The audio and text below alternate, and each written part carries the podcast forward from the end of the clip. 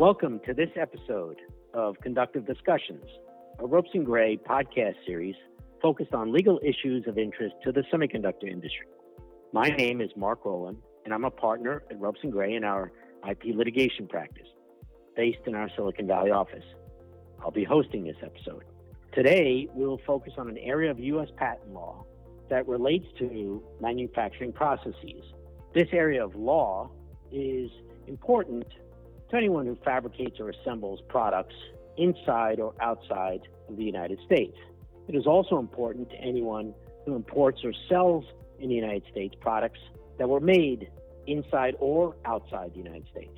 35 USC 271 is the statute that lists the ways in which a U.S. patent can be infringed. The last paragraph of that statute, paragraph G, is not as commonly the subject of litigation as the paragraphs before it, but it can be a trap for the unwary because it can create liability for an importer or seller of a product if a manufacturing process used by any other party in making the product has been patented in the U.S., regardless of whether the importer or seller knows how the product was made, and regardless of whether the product is made in the U.S. or abroad. We will be hearing from an exciting group of practitioners on this topic, all of whom have experience with legal matters relating to semiconductors. To start, let me introduce Andrew Radsch, an IP litigation partner in our Silicon Valley office. Welcome, Andrew. Thanks, Mark. Glad to be here. Also with me from the Ropes and Gray Silicon Valley office are Daniel Richards and James Mack, associates in our IP litigation practice. Welcome, Daniel and James. Daniel will start us off with our Silicon Speak report of recent legal news. Thanks, Mark. In semiconductor industry news, we have several developments relating to where our chips are being manufactured, whether in the US or outside the US, which has the possibility to implicate 271G. First, Intel's incoming CEO recently stated that he is confident that the majority of Intel's 2023 products will be manufactured internally, but at the same time, it is likely that Intel will expand its use of external foundries for certain technologies and products.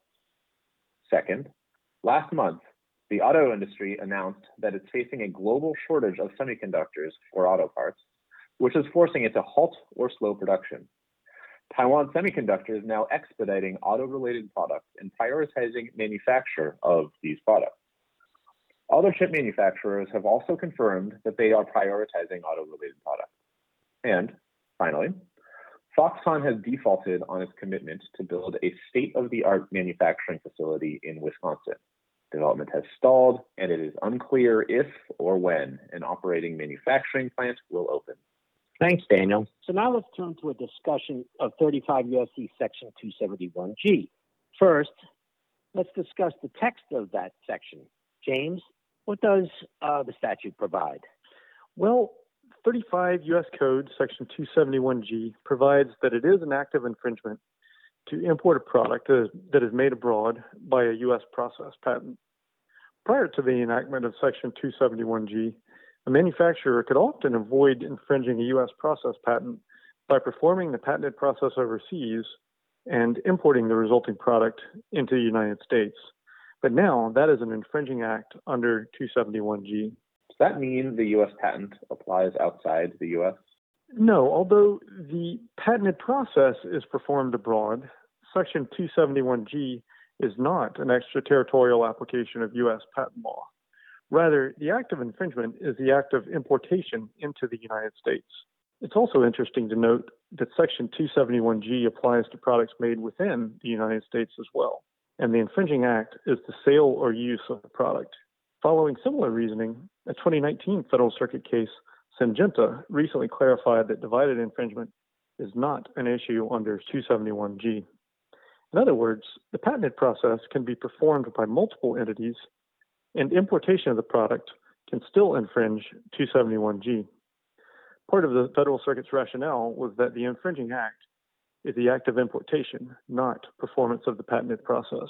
So, James, even if no one company performed the patented process, but all of the steps of that process occurred as a product passes from one factory to another during manufacture, the importer or seller of the final product can still be held liable?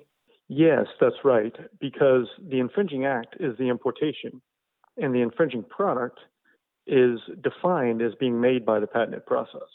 But there are two key exceptions to 271G liability that are expressly provided for uh, by the statute.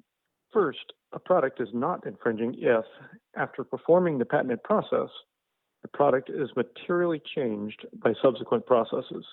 The Federal Circuit outlined an example of this in a 1996 case involving pharmaceutical manufacturing. There, the patent in suit was directed to a process for making an intermediate compound. Four subsequent processes were performed, and each one imparted a different structural change to the molecule. Because of these structural changes, the Federal Circuit held that the final compound that was imported was materially changed from the product of the patented process, so that importation did not infringe 271G. And the second statutory exception provides that a product is not infringing if, after being made by the patented process, it becomes a trivial and non essential component of another product. Now, the precise boundaries of this exception are unclear. There have been a few cases where components have been deemed not to fall within the trivial and non essential exception, meaning that the imported product did infringe 271G. For example, the Northern District of California, in the case Hughes Aircraft, found that semiconductor chips and ignition modules of imported cars did not fall within the trivial and non essential exception. Future case law will need to develop the bounds of this exception further. And unfortunately, the legislative history does not provide an example of a component that would fall within this exception either. James, you mentioned the legislative history. Can you explain uh, whether it helps to understand the scope of 271G in any way? Well, the Senate report published prior to enactment of the statute is helpful, and it does provide several examples and some discussion of the intended scope of 271G. One item the Senate report contains is a comment on how 271G might apply to the semiconductor industry. Well, what does that comment say? Well, the report gives the example of a process patent for forming a semiconductor structure on a substrate, and the report states that subsequent processing to complete and finish the semiconductor component does not materially change the substrate. The report also states that the cost of a semiconductor component may be trivial in relation to the cost of the whole product. But if the same component is essential to the intended function of the whole product, then importation of the product would be covered by 271G. Another item that the Senate report describes is a carve out to the materially changed exception. This carve out provides that if there are no commercially viable alternatives to the patented process, then the imported product is infringing, whether or not it was materially changed by subsequent processes. Now, this carve out to the materially changed exception does not appear at all in the text of the statute itself. But the Federal Circuit and some district courts have found it to assist in interpreting the materially changed clause, although not to be definitive. But did the courts go so far as to read the carve out into the statute? Courts have not gone quite that far. The Federal Circuit found that the carve out did not apply to the case at hand, although they did go on to analyze how the carve out would be interpreted if it did apply. And in a 2010 case, Flexsys America versus Kumho, the Northern District of Ohio did use the Senate report's explanation of the carve out, but found that there was a material change, so they avoided relying on the carve out. And so, as we have just briefly touched on, these two exceptions are not always easy to apply. In cases where these exceptions are key issues, both plaintiffs and defendants will find that the relative paucity of case law and the somewhat abstruse legislative history might make fertile ground for creative new arguments on the scope of 271G. Thanks, James. With that framework in mind, let's shift to issues that may come up with litigating infringement under 35 U.S.C. Section 271G. First, it's easy to imagine that it could be difficult to figure out what process was used to make an imported product, even for the importer or seller. There's another statute that Congress passed relating to proving infringement of a process patent, 35 USC Section 295. Daniel, talk to us about the interplay between Section 271G and Section 295. Definitely. We've seen some cases with infringement allegations, based on 271G filed recently. So now's a good time to keep in mind the relevance of Section 295.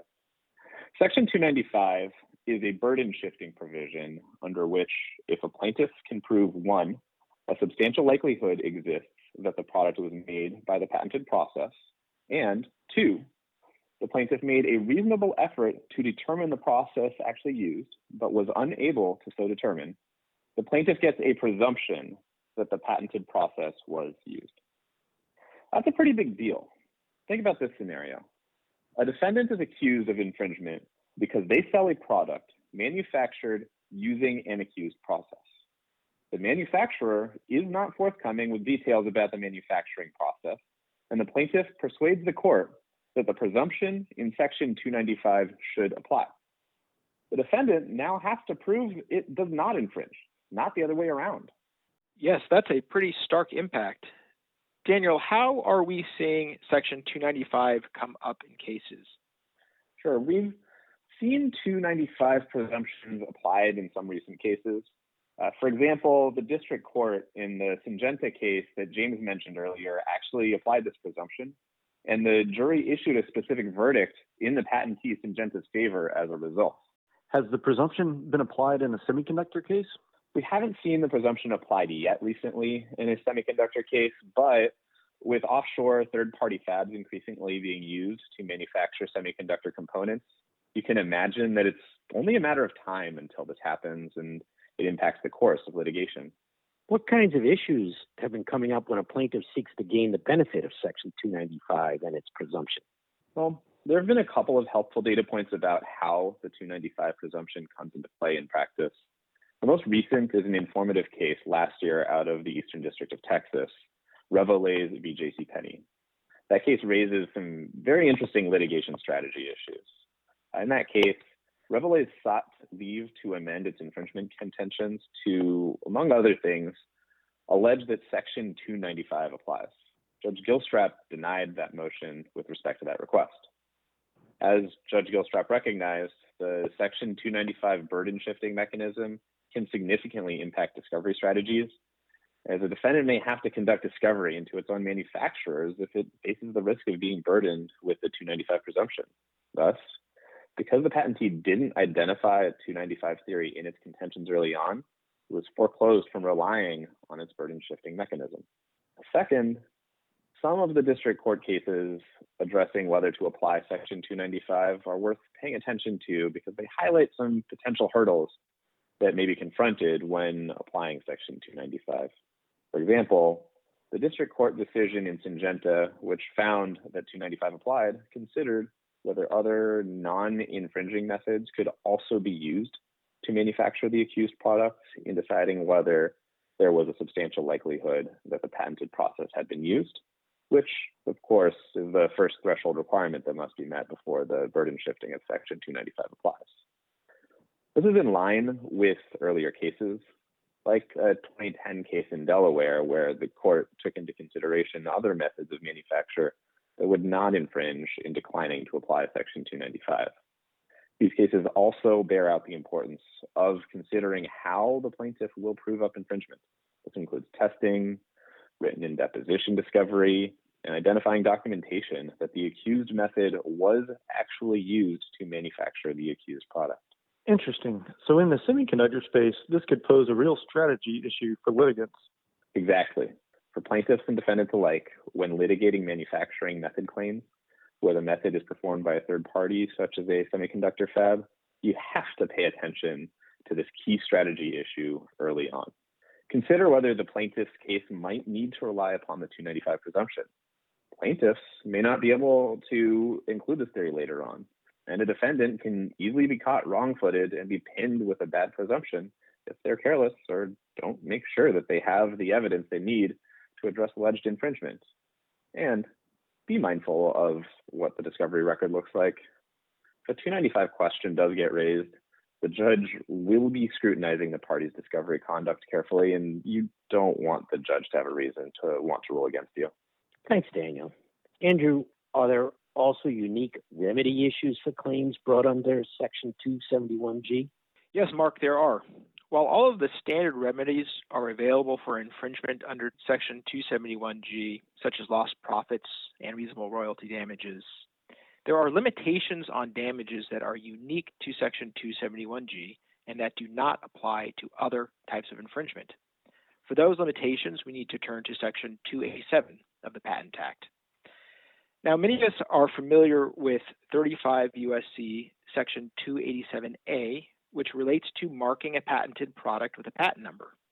Well, Section 287 has another subpart, subsection B, that applies exclusively to infringement claims under 271G. Tell us more about uh, what Section 287B does. In a nutshell, Section 287B is an innocent infringer safe harbor. It bars all remedies under Section 271G for any acts that occur before there was notice of infringement. In cases where the asserted patent has expired, this safe harbor can preclude any recovery under Section 271G, effectively ending any such suit. Now, notice of infringement under this subsection is defined broadly. It includes actual knowledge of information sufficient to persuade a reasonable person that it is likely a product was made by a patented process or a detailed written accusation of infringement, or both. Note, however, that unlike the marking provisions of Section 287A, marking the number of a process patent on practicing products does not provide constructive notice of infringement sufficient to overcome this safe harbor. So damages can start to accrue even before the patent owner does anything to tell the importer or seller that the product was made by an infringing process if the importer or seller already has some information from which an objective person would conclude infringement was likely? That's exactly correct.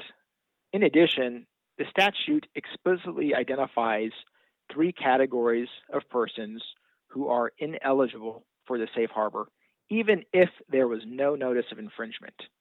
First, those who practice the patented process.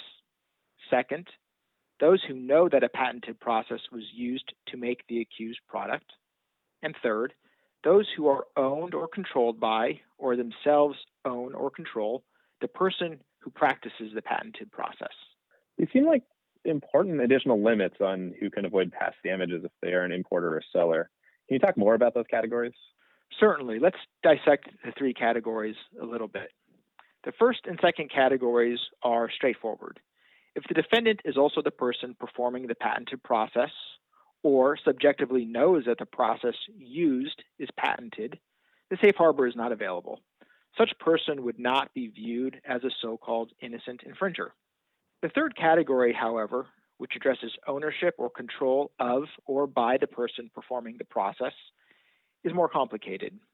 While there are very few decisions addressing what control means in this context, at least one district court interpreted it to apply to parties that are, quote, closely connected or not remote. On that basis, the court in that case ruled that a reasonable jury could find that the defendant controlled the large, unrelated multinational foundry from which that defendant purchased chips, and therefore denied the defendant's motion for summary judgment that it was entitled to the protections of the safe harbor. In coming to this conclusion about the meaning of control, that court reasoned that the legislative history of the Act shows that Section 287B is meant to shelter only purchasers who are remote from the manufacturer and are not in a position to protect themselves in contracts with the party who is actually using the patented process. A similar result was reached in another case, with the court concluding that Section 287B was not intended to protect retailers with the resources to send agents to other countries to seek suppliers who should be able and willing to exercise more vigilance in avoiding infringement. What does this mean for companies in the semiconductor space? Well, three things. First, in assessing their potential exposure for claims brought under Section 271G, companies need to consider the nature of their relationship with the manufacturer or manufacturers of the products they import. Second, companies entering into manufacturing contracts should think about drafting strategies that would reduce their risk of being found ineligible for the safe harbor of Section 287B, for instance, to address issues of control. Third, patentees need to understand these limitations and their application in both valuing the claims they may have and in devising enforcement strategies. Thanks, Andrew, for those insights. That brings us to the conclusion of another session of this podcast.